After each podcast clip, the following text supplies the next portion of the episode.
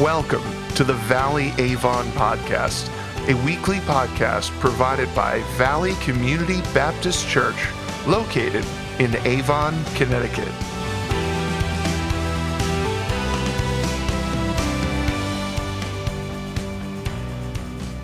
Would you join me now in praying?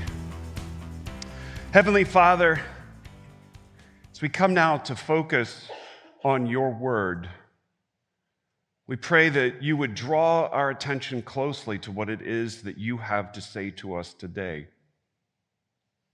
And God, would you show us what the kingdom of heaven is like? In Jesus' name we pray.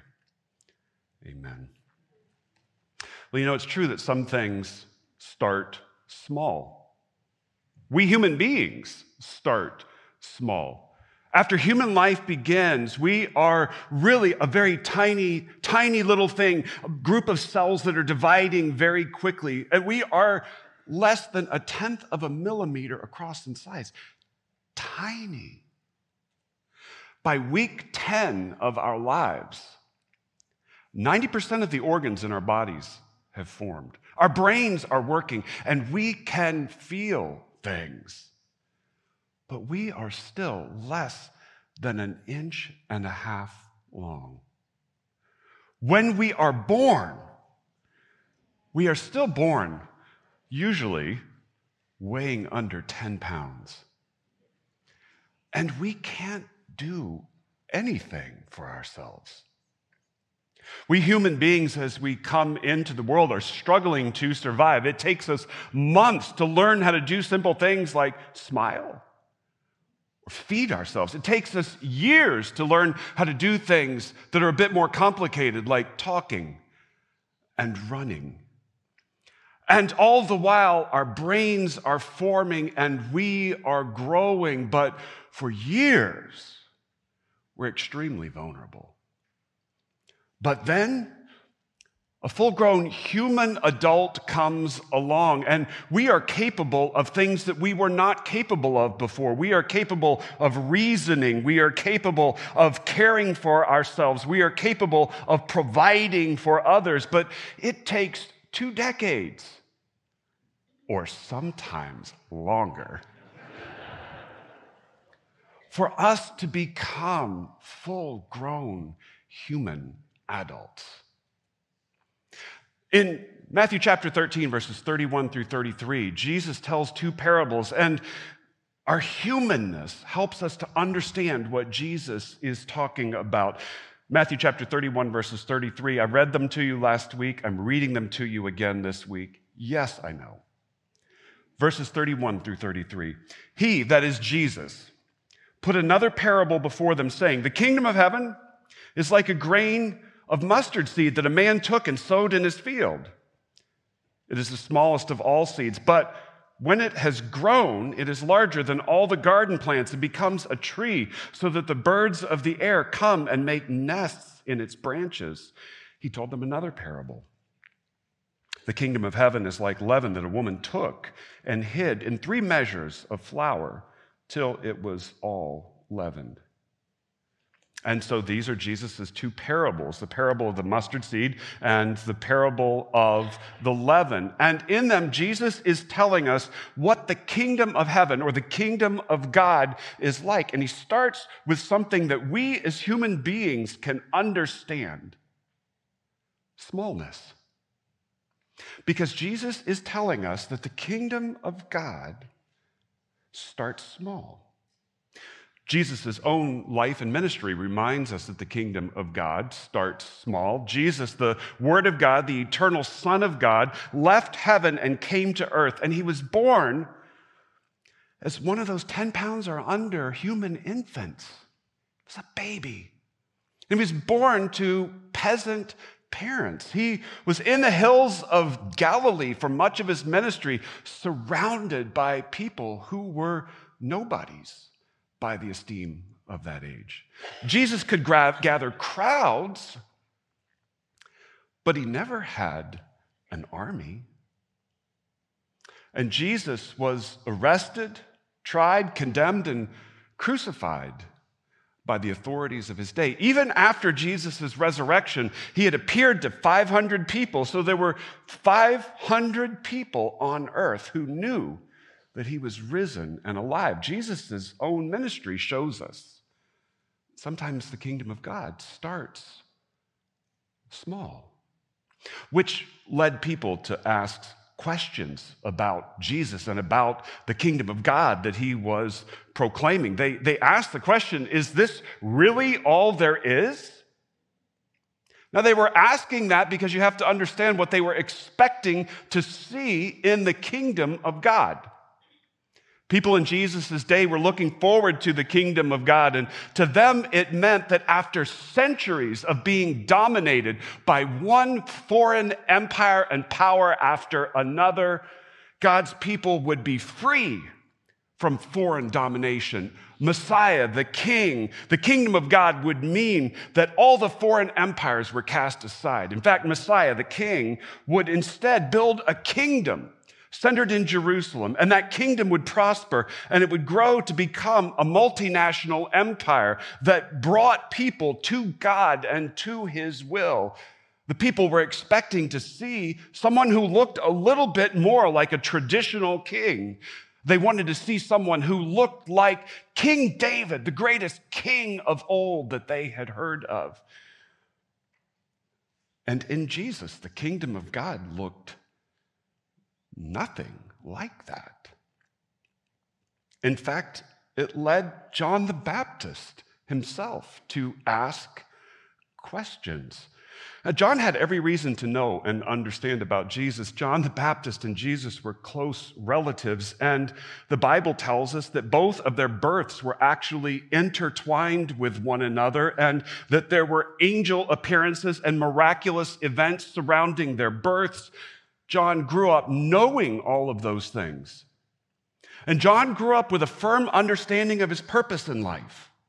John grew up knowing that his purpose was to prepare the way for Messiah, to call people to repentance. And when the time was right and he saw Jesus publicly, John the Baptist knew that he was indeed Messiah and pointed to Jesus, his close relative, and he said, Here he is, look at him. That's the Lamb of God who takes away the sin of the world.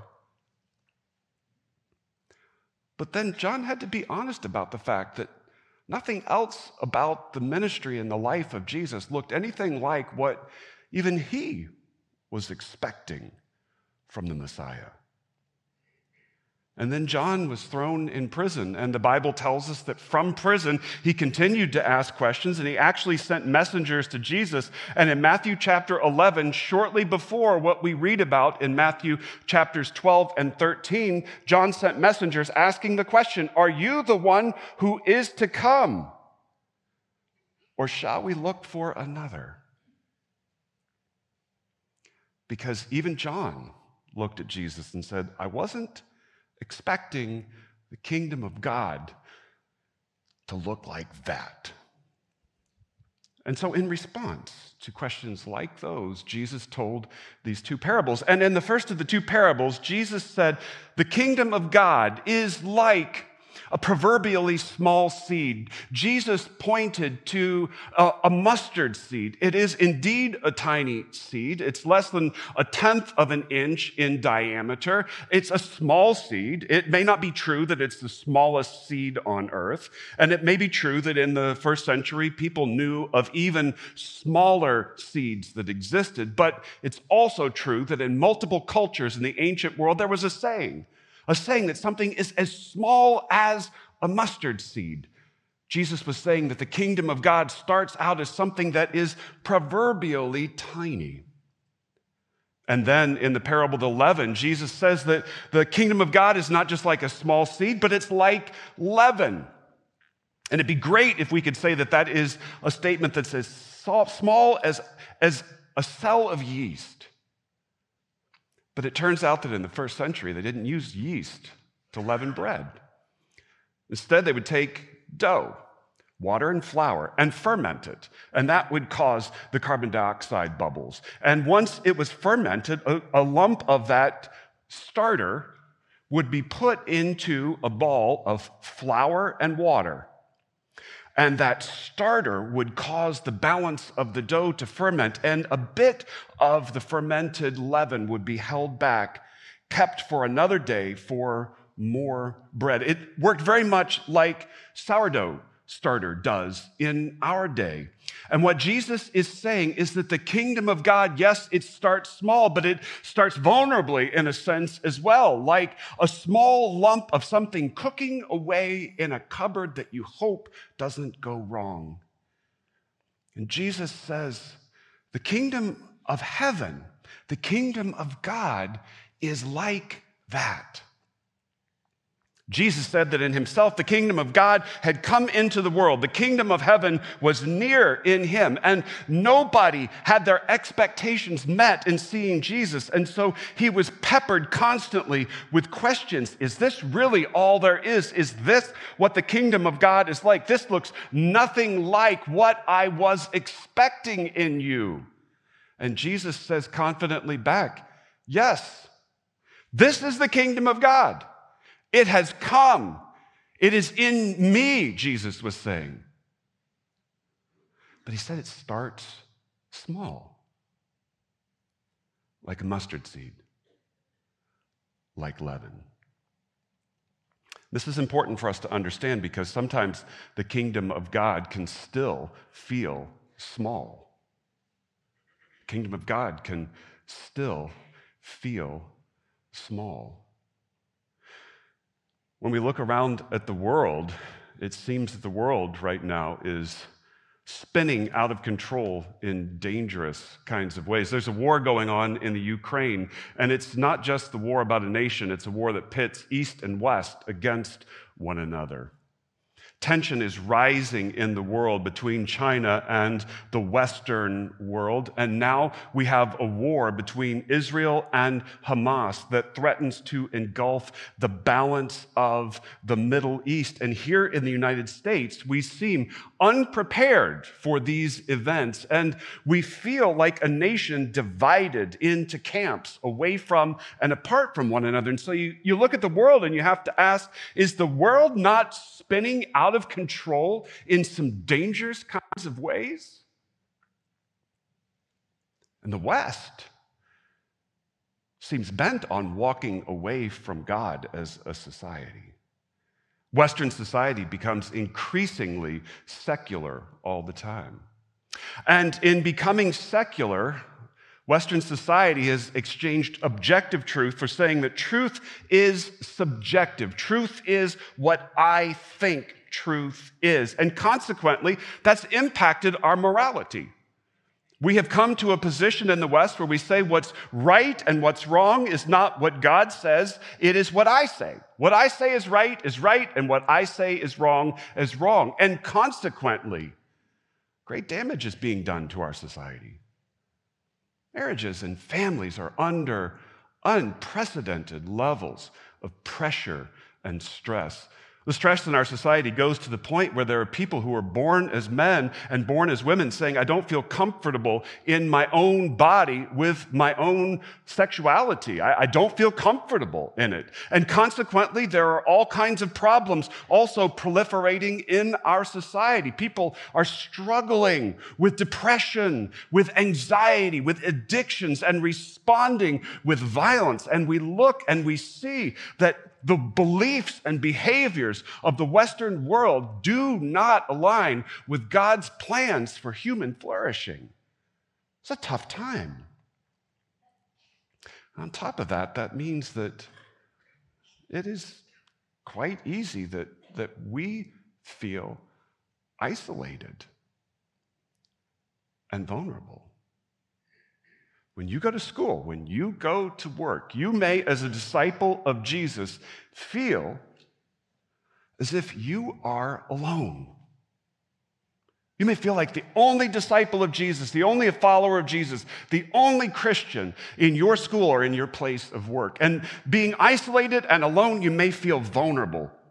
You may not feel free to share openly who you are for fear of being judged. You may face pressure not only to stay silent, but to affirm things that you disagree with. You may come under organizational stress and pressure to do things that you disagree with.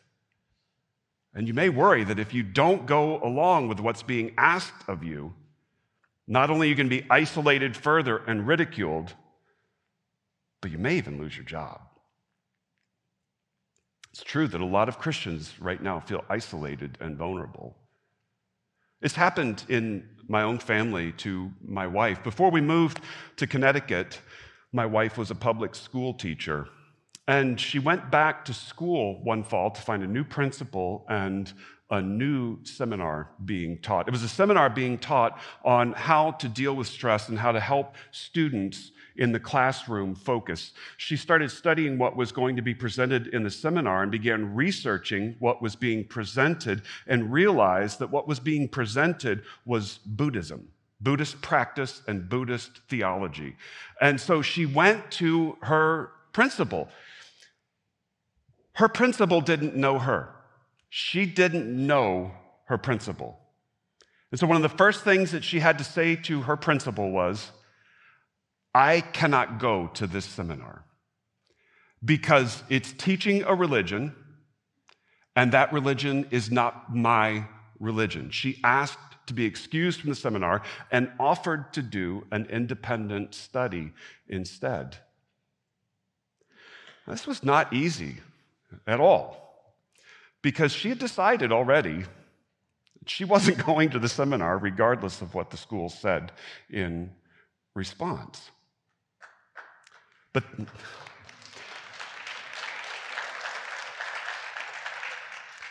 the interesting thing is that our budget as a family depended on her income. And we were relying on her access to health care to provide health care coverage for our family. Now, thankfully, the school said you don't have to go to the seminar, you can do the independent study.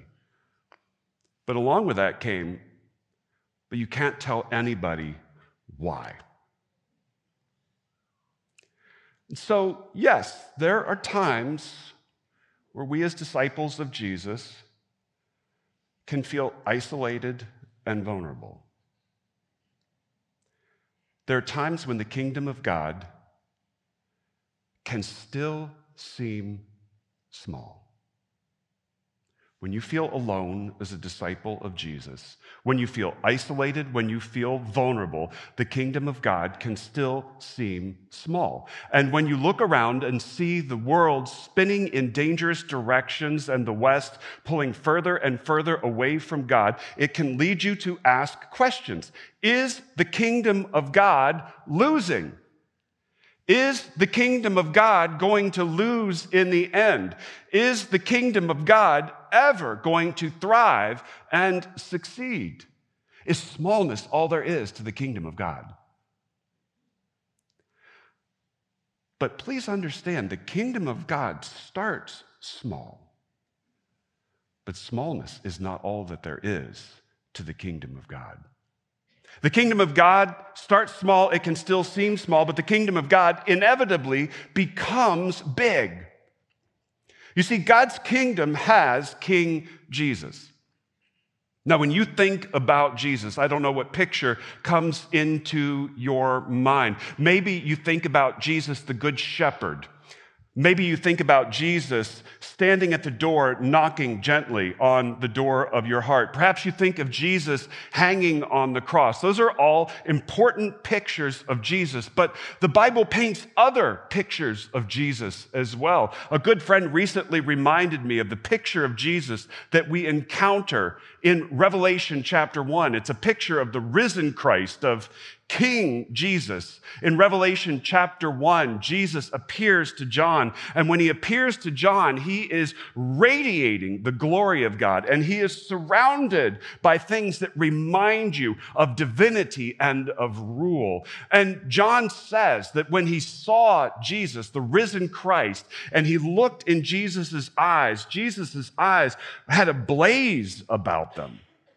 He looked at Jesus and his feet were gleaming as if they were hot molten metal. When he heard Jesus speak, it was like the sound of a mighty river rushing. And when he gazed into the face of Jesus, he said that Jesus' face shone like the noonday sun. And John had a response. In Revelation chapter 1, he writes, When I saw him, that is Jesus, I fell at his feet as though dead. That's the right response because this is Jesus. He is King of kings and Lord of lords. And God's kingdom has King Jesus. And God's kingdom becomes big. In the Revelation, we read about the effects of the work of Jesus. Jesus is praised for what he has done. And in Revelation chapter 5, verses 9 and 10, we read, Worthy are you, this is speaking to Jesus now, to take the scroll and to open its seals. For you are slain, and by your blood you ransomed people for God from every tribe and language and people and nation. And you have made them a kingdom and priests to our God, and they shall reign on the earth. Now, what is this saying? This is saying that Jesus has done what it is that he set out to do. He has redeemed people from every nation and tribe and ethno linguistic people group on earth. He's done what he set out to do. The kingdom of God has grown, and we see that in what is happening on our earth today. Today alone, there are more than a billion people alive who call Jesus Christ Lord. God's kingdom inevitably becomes big. Please understand what an important reality that is. The fact that Jesus' kingdom becomes big is a very comforting and reassuring thing when you think that the world is spinning out of control. Because when you look around and you think that the world is spinning out of control, you recognize the fact that the world is not out of control. God is in charge. God has a plan. And when you think, my own life, I am alone, I am isolated, I am vulnerable then you recognize that God is doing something. You may feel alone, but God is redeeming a people for himself. And we may feel alone here and now, but in eternity, we will stand in a throng of multitudes upon multitudes, people from every nation, tribe, and ethno linguistic people group on earth, and we will be together. And that's what Jesus says. And that's what he means when he tells us that the kingdom of God is like a mustard seed that grows into a mighty bush. And that bush is so big, it becomes six to 12 feet tall. It's massive. It looks like a tree. And it is so big that people in the ancient world wouldn't even plant them in their gardens. They'd plant them in a field because they'd take over the place. He said that the kingdom of God is like that. He said the kingdom of God is like leaven that you put in three measures of flour. It starts small, but three measures of flour is 40 to 60 pounds of flour. It's enough to feed 150 50 people. And he says the kingdom of God that starts small becomes big. And that is reassuring when you think that the world is out of control. That is comforting when you think that you are isolated and vulnerable. The kingdom of God starts small and it may sometimes feel small, but the kingdom of God inevitably, by the power of God, becomes big. Don't ever forget that. And that leads to something for us to know and do. The kingdom of God grows now when we go across the street. The kingdom of God grows now when we grow, go across the street. The way that the kingdom of God grows should matter to us.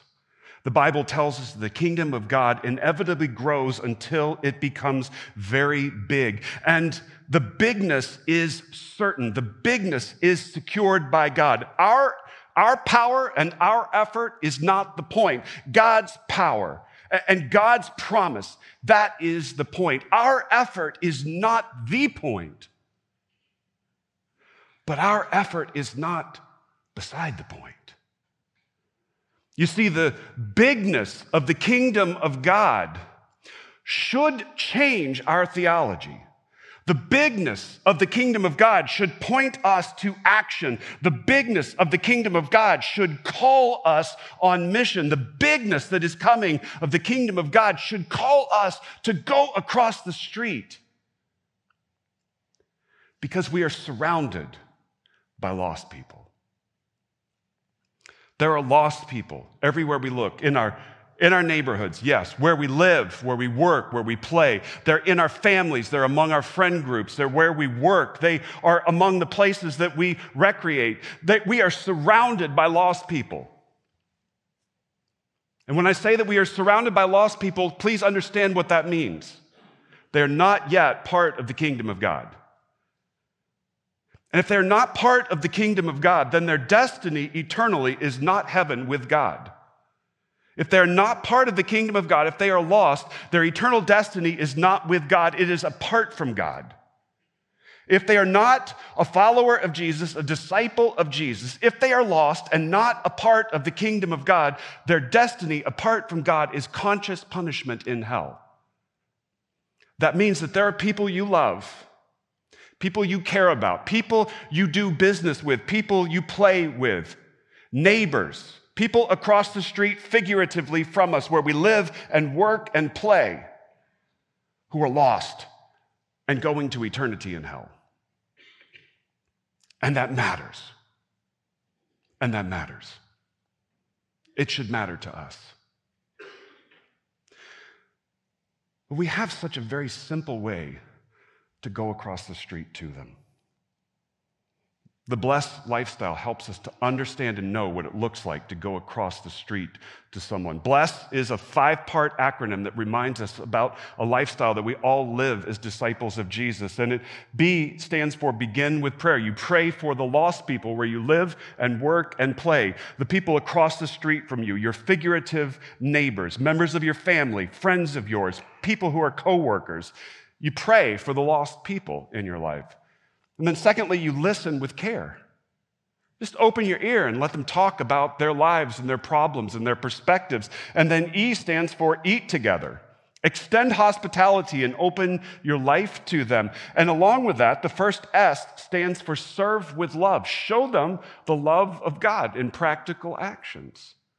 And as you listen, eat, and serve somebody, you get to do the second S, which is share your story. B L E S S. It's a five part lifestyle that helps us to go across the street to the lost people where we live, where we work, and where we play. Fostering hope shows us what happens when Christians go across the street Fostering Hope is an agency that we are working with right now to begin building a foster care ministry here at Valley. What Fostering Hope does is incredibly important because it reminds us that providing a home for every young person who does not have a home is critically close to God's heart. God commands us to love and go to the fatherless. And God tells us that it's the very kind of thing that he does because at one time when we were born, we were all outside of God's family. We were in rebellion against him. But at some point, God reached us and saved us in Jesus Christ. And when he saved us in Jesus Christ, he adopted us. And now we who were apart from God are his sons. We are his daughters. We are members of his family. This is a critically important issue to God. Demonstrates the gospel. And it helps us to go across the street. Fostering Hope built a foster care ministry with a church outside of the greater Boston area. And when that church began to build this foster care ministry, let's be blunt, the, the local agencies that deal with the topic did not welcome them. Because sometimes when we as Christians go into the public realm as Christians, we're not welcome. But that church built a foster care ministry and it showed love, God's love, to the foster care system, to foster families, and to foster children. And now, every week, a government agency sits down once a week with members of that church to strategize together how they can serve the foster community. Church went across the street. They are showing God's love, and they have opportunities to share the gospel along the way. Going across the street changes everything. So that means I have plans to make. Because there are people who are lost and across the street from me, figuratively. There are people who need me to come across the street where I live and work and play and make room for them in my life and serve them to show them God's love and share the good news about Jesus with them. Because I want to invite them to become a part of the kingdom of God. And that is how God's kingdom grows, even now. It's as we go across the street. Will you join me?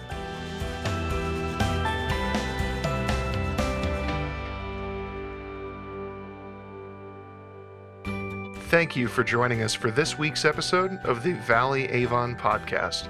If you would like to hear more, you can subscribe for free on any platform you use. If you would like to visit us in person or would like to submit a prayer request, you can visit us on the web at avon.valleycommunity.cc. From all of us here at Valley Community Baptist Church, thank you for coming and have a blessed week.